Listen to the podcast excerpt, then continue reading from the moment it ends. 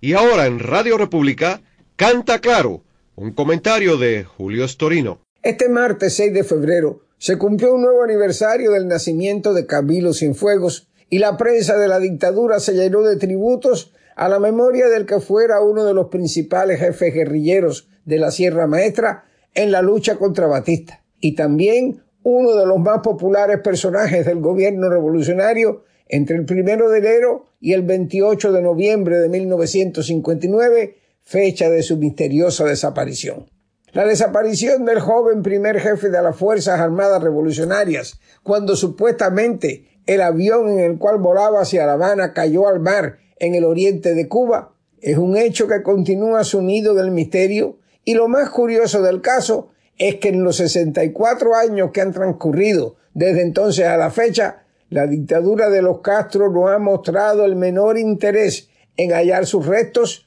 ni en dilucidar claramente cómo sucedió el fatal accidente que sacó de la escena pública a la única persona que en aquellos momentos le hacía sombra a la popularidad del máximo líder, Fidel Castro. Recordemos que el fatal accidente ocurrió pocos días después de que Camilo viajara de La Habana a Camagüey por órdenes del propio Fidel Castro para arrestar al comandante de la revolución Uber Matos, jefe del distrito militar agramontino, tras haber este renunciado a su cargo, acusando al dictador de traicionar los ideales de la sierra para llevar a Cuba hacia el comunismo. Pues bien, en mi ya larga carrera periodística pude yo entrevistar varias veces a Uber Matos, quien había podido venir al destierro después de haber cumplido 20 años de injusta prisión en la isla. Matos afirmaba que la desaparición de Camilo no había sido un accidente, sino una emboscada contra él preparada por Fidel y Raúl Castro,